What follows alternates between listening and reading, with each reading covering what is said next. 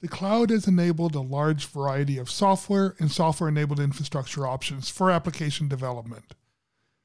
It's hard to get lost in the variety of shapes and sizes of offerings available ECS, EKS, Lambda, Fargate, Azure Functions, Google Cloud Containers. IT complexity is a real issue, and this means we need better tools to help us simplify our complex cloud infrastructure options. Today, I'm going to talk to the CTO of a company that is trying to solve this exact problem. Are you ready? Let's go. This is the Modern Digital Business Podcast, the technical leader's guide to modernizing your applications and digital business. Whether you're a business technology leader or a small business innovator, keeping up with the digital business revolution is a must. Here to help make it easier with actionable insights and recommendations, as well as thoughtful interviews with industry experts, Lee Atchison. The cloud has enabled a large variety of software and software enabled infrastructure options for application development.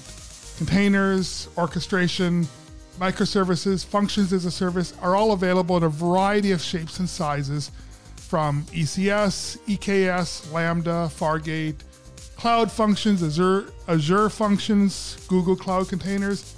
Many of these are novel, many are just different implementations of the same basic ideas.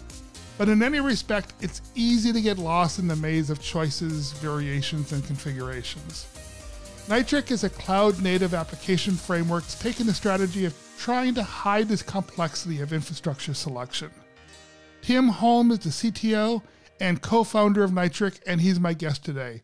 Hi, Tim, and welcome to Modern Digital Business. Hi, Thanks for having me. So, we've seen many options for managing complex cloud infrastructures, you know, from code and code like descriptions, you know, Terraform, CloudFormation, those sorts of things.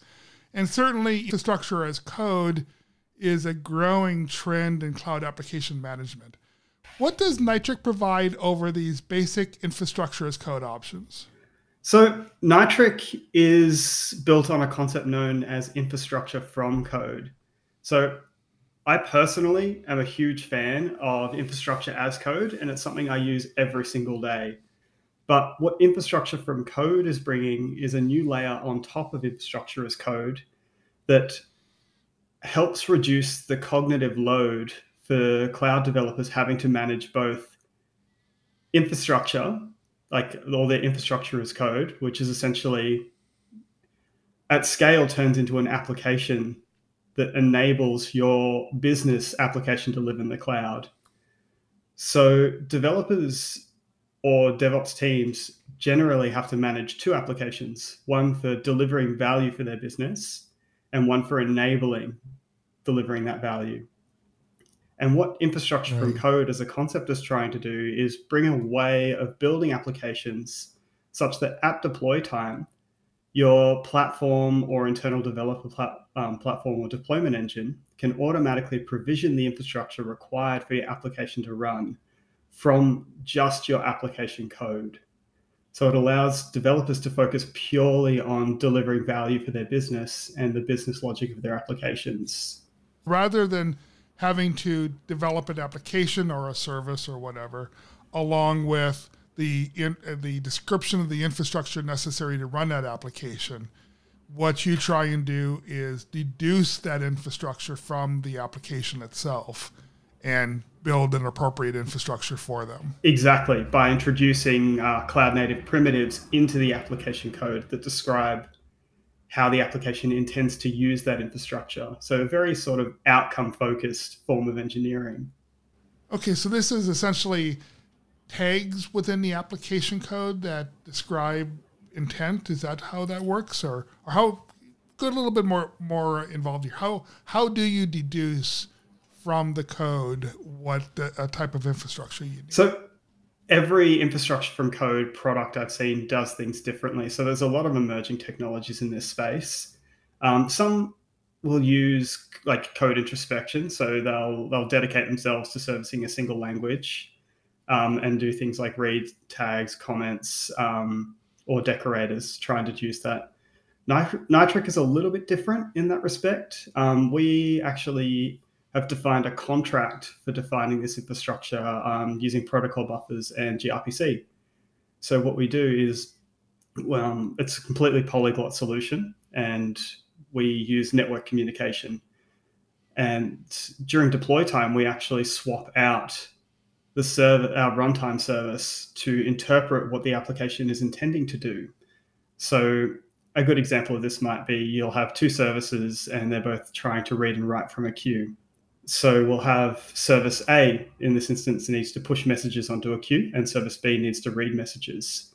In Nitric, what we'll do is each service will actually declare a queue of the same name, but service A will only allow itself to write to that queue, and service B will only allow itself to read from that queue, all in code.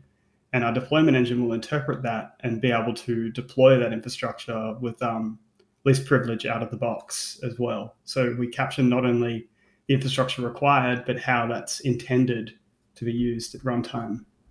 And so you do that from uh, the protocol buffer definition of the communication to the queue. Exactly.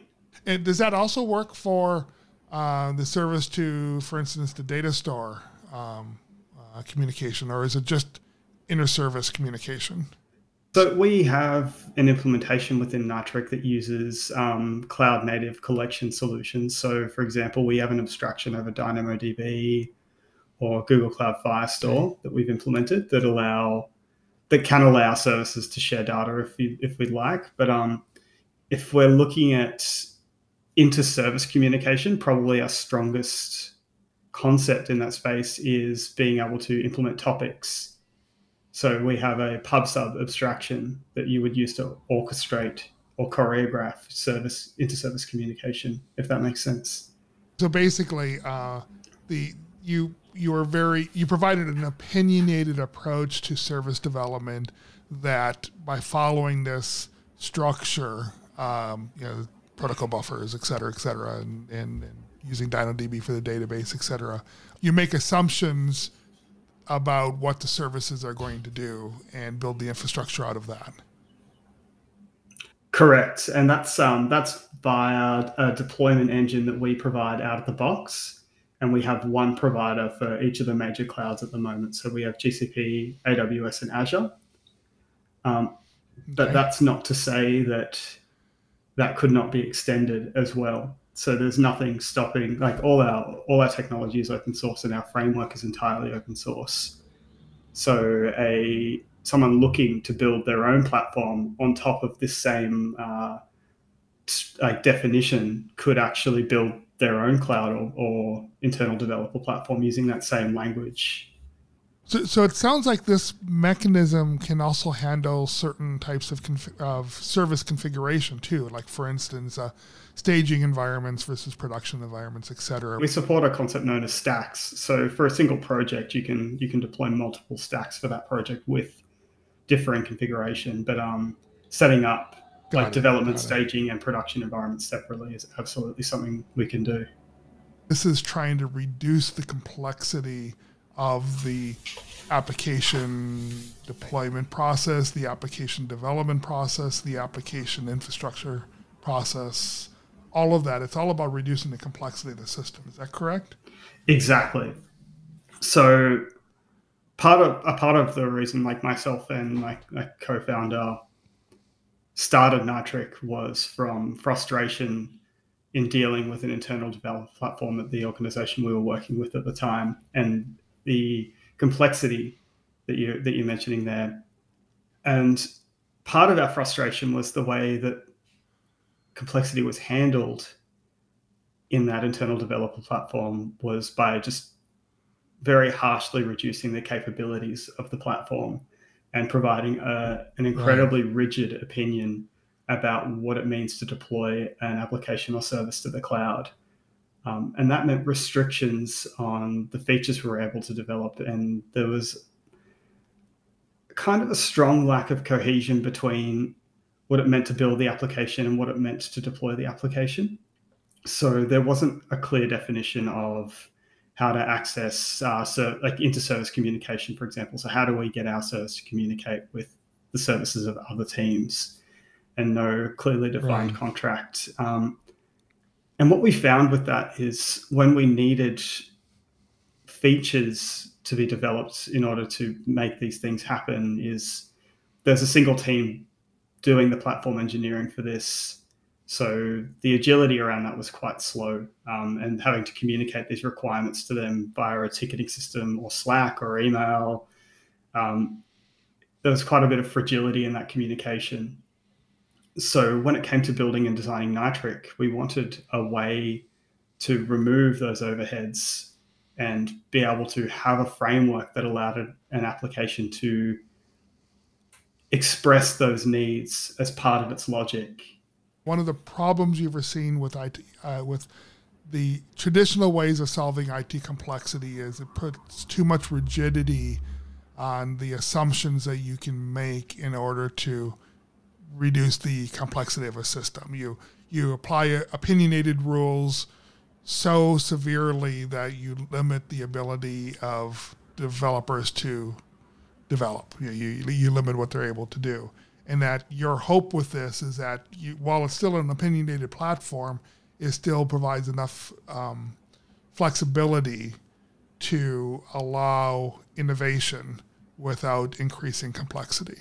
Yeah, not just uh, not increasing complexity as well, but still giving um, like the having the flexibility to give platform teams to implement those strong opinions while still satisfying the outcomes of application developer teams um, without compromising things like principles of least privilege um, and security and the ability to audit and implement uh, strong governance in infrastructure as well.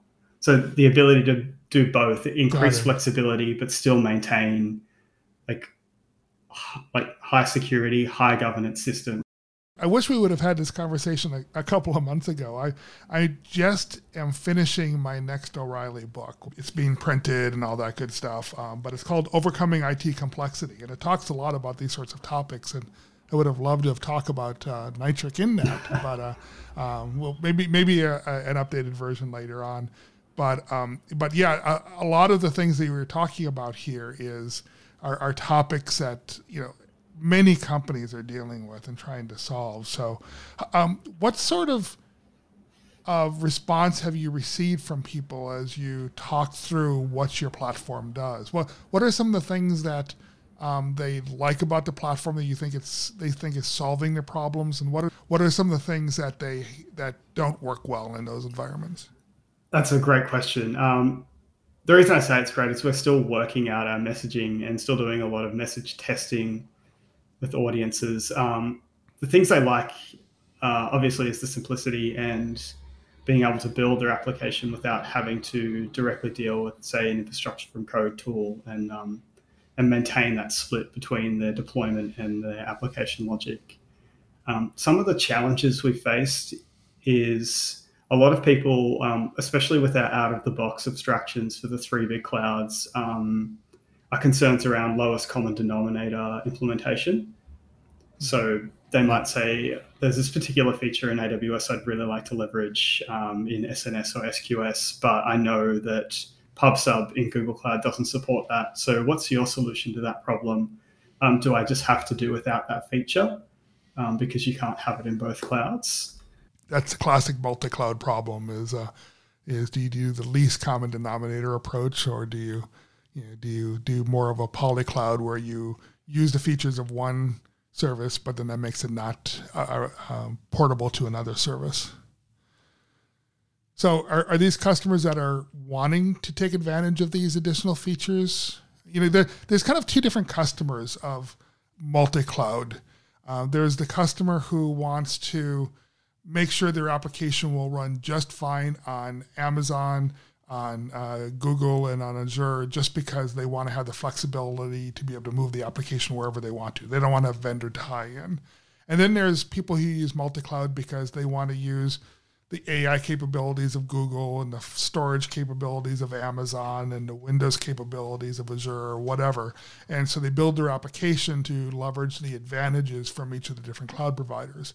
Those are really two different types of multi cloud customers.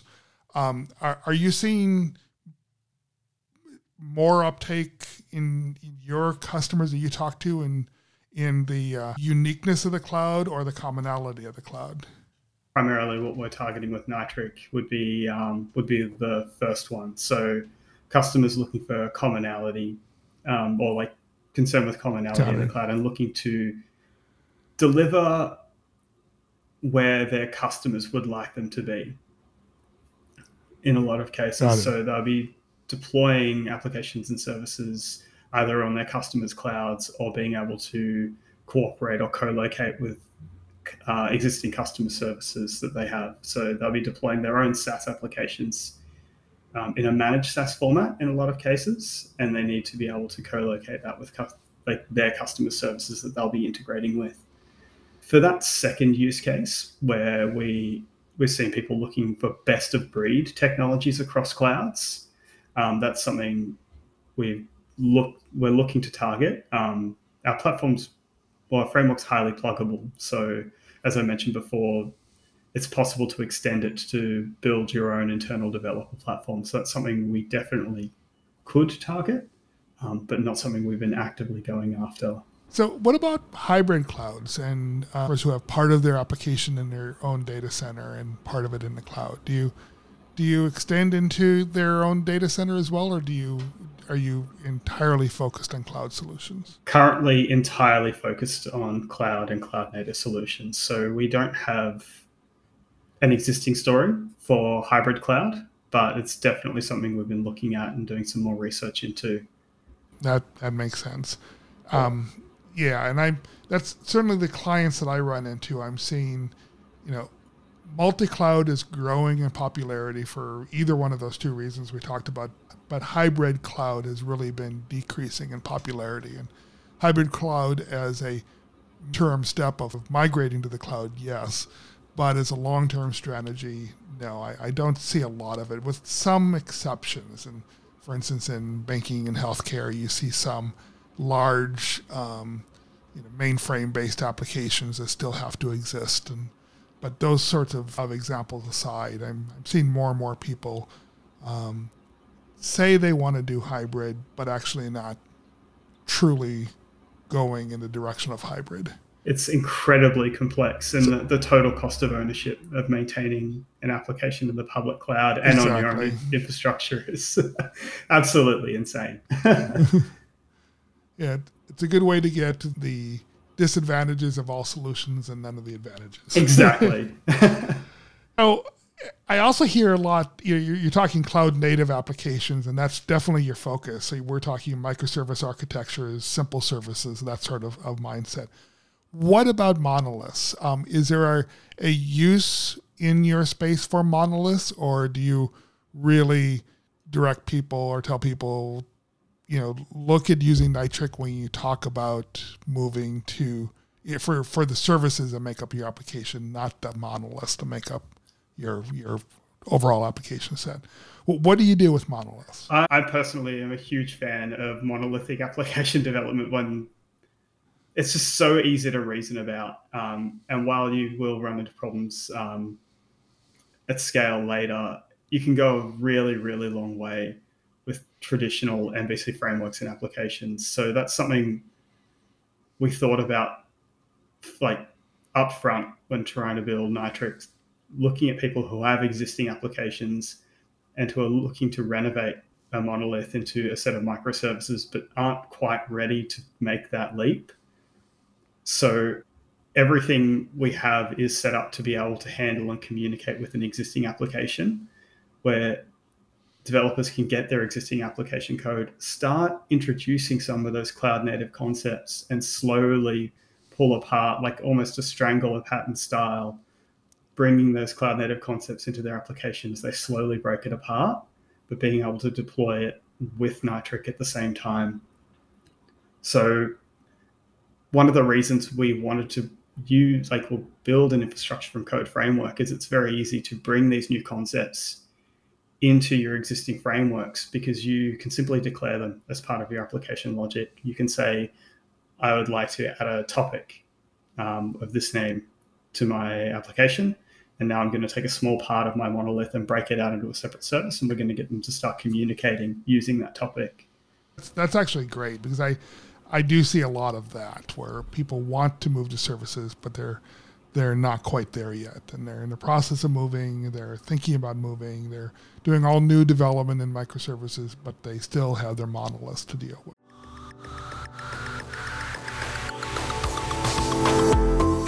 Are you looking to become an architect?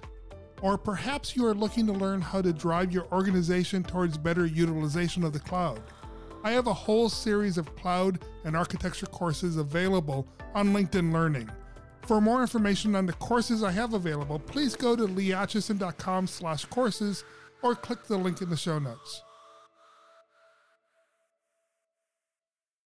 So, who are your competitors? Do you consider companies like Terraform and CloudFormation competitive products, or are they more like tools that you use? And and if the latter, then who are your competitors? So Terraform is an example, and um, and Pulumi is actually the one we do use.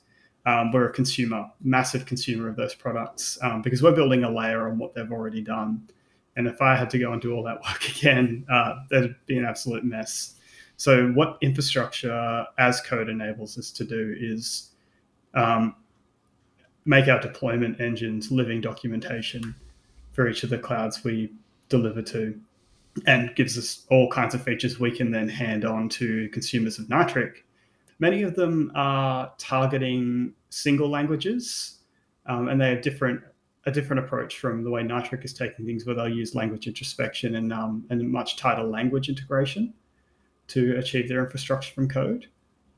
Whereas I think a differentiator for Nitric is that we've um, tried to do something polyglot because we know it's hard to source skills in a specific language when you may have a, a skill pool that is very broadly support like like you might have access to Java developers or Go developers. You might not get to choose to sh- like lift and shift to an entirely new language. What are your plans for the future as this grows and expands? You've you um, obviously envision this to be a very large market at some point in time as the uh, infrastructure from code model matures. So, what are your plans for the future? So, early stage, um, and a lot of these companies emerging in the space are like targeting startups and people looking to develop new applications.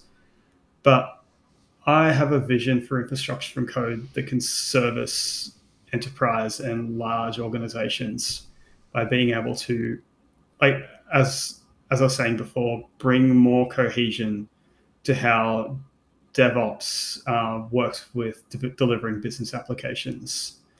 So, in my experience, a lot of large enterprises, when they're going down the DevOps route, they usually end up with a DevOps team um, rather than the more traditional multidisciplinary team for DevOps because doing governance in that environment is very challenging and having a single team with oversight over how all applications are delivered in the cloud is it's just much easier to manage from a security and, and compliance perspective. Um, I would like to I'd like to see Nitric evolve into something that can bridge the gap between how internal developer platforms are built by those teams and how application developers express their infrastructure needs on those platforms. Your experience, um, and I've, I've listened to quite a few of your podcasts and, and talking about DevOps.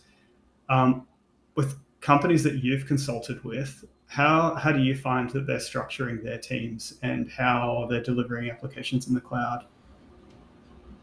Yeah, there, there's a lot of companies that um, are still doing the, you know, look, we're doing DevOps. See, we have a DevOps yeah. team over there. Therefore, we're doing DevOps. You know, and that's that mindset is still very prevalent, unfortunately. Um, I think you know, it doesn't take much to say you know, that's not a good idea. That's not going to work for you because usually by the time you're talking to them, they already see that that's not working it's it's but usually what happens is they they try that model and find it isn't really solving any of their problems and they're saying well what's so big about devops it's not working and when you approach them and say well that's because that's not yeah. devops um, let's talk about what devops is they usually come across uh, pretty pretty clearly pretty quickly what they need to do. They might have a hard time, they might struggle with how to build the organization the correct way so DevOps is a true practice. And that's a management challenge as much as anything. But they usually will see that mistake pretty quickly. But it's amazing, though, how many companies still that you come to start out with DevOps by having the DevOps team over in the corner and uh, claiming we do DevOps and going from there. Um, you know, it's you see a little bit of that with uh, cloud native as well, but it's a very different thing. I mean, you see cloud centers of excellence and that sort of model, and those can work very effectively. But you don't, you really can't do a DevOps center of excellence as well. You you really have to have it ingrained in the organization and distributed throughout the company before it really takes effect. Right? It's it's a hard thing just to increment into or to or to have it in a corner and have it affect the company. And so it's your goal, if your direction is a tool that helps drive that transformation, that's great. I'm not sure if there is such a tool, but or if there will be such a tool that can do that easily. But if there is, that would be a great um, uh, great capability to have available. Yeah, I suppose like in terms of where that's driving, um, I think with the DevOps um, and like in organizations saying, yeah, we do DevOps, we have a DevOps team, um, as opposed to um, a more pure approach to DevOps where every team is enabled to do what they need to do to deliver their applications and it's highly multidisciplinary. Because um, that approach, um, in my experience, also has its own problems. One big problem with that approach is uh, using a consistent set of tooling and the training it takes for that team to have that level of responsibility. Exactly. And that's that's that's a big problem. And so that's why you do need, you know, these you know, from the cloud standpoint, the center center of excellence model helps with that. But there isn't yet a an easy way to do that with the DevOps model. Yeah, and I feel like the logical conclusion, um, especially when you get to that cloud center of excellence stage, is ends up being platform engineering so a lot of teams, uh, at least in my experience, decide that they need to build a platform um, to make to, to bring agility to delivering their applications. Um, I don't know if that's been your experience, but essentially, yeah, I've seen that, and that that does work. You're right, that does work, but again, that's one of those trade-offs for IT complexity, mm-hmm. right? You know, a platform uh, can limit innovation but um, ease uh, complexity burdens. And so that's that's a good combination, maybe, but it can, you know, the what you, the the problem tends to be if you know the, the platform is the least common denominator and it satisfies 90% of the needs the 10% become the big problem. Yeah, yeah and that's exactly what i've seen as well. And I, that's a, that's uh, as I mentioned before, where part of the frustration and the the building of Nitric came from was that ten percent that was missing, and yeah, trying to fill yeah, that gap that. precisely. You mentioned uh, earlier the the connection with uh, SQS has this additional option that uh, cloud that uh, the Google Q doesn't have, um, and and that's part of the ten percent. But it's also the the um, you know the we will build an infrastructure that handles most needs, but uh, someone has this great idea, but they don't know how to implement it on the platform. Yeah. Um, and that's the exact same problem, but it's internal problem to the company instead of a tool problem with the cloud vendor. Yeah.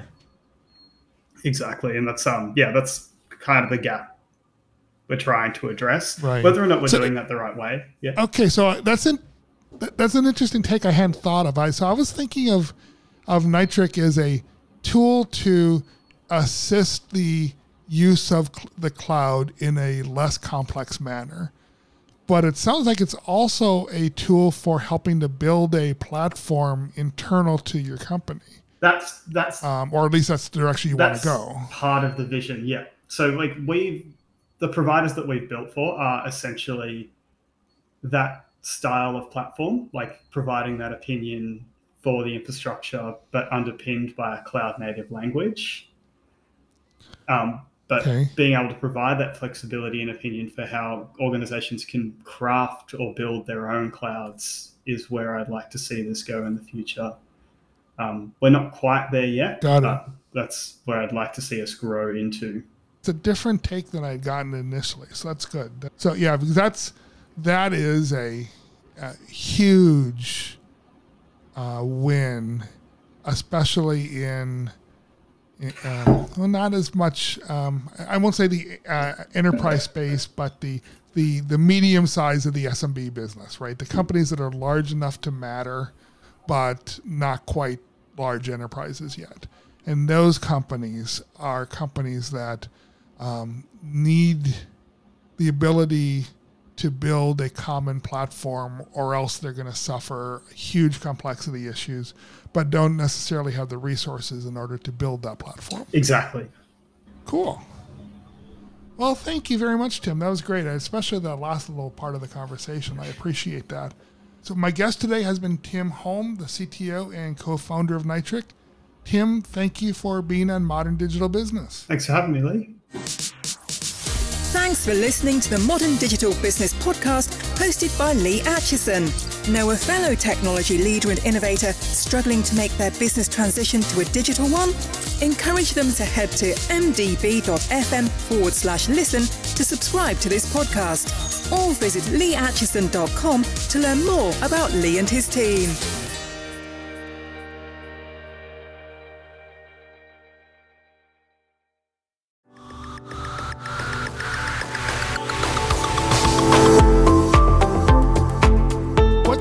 100,000 of your peers have in common? They've all boosted their skill set and career prospects by taking one of my online courses. Go to mdb.fm slash courses. Join your 100,000 close friends and peers and expand your knowledge and expertise only at Atchison Academy.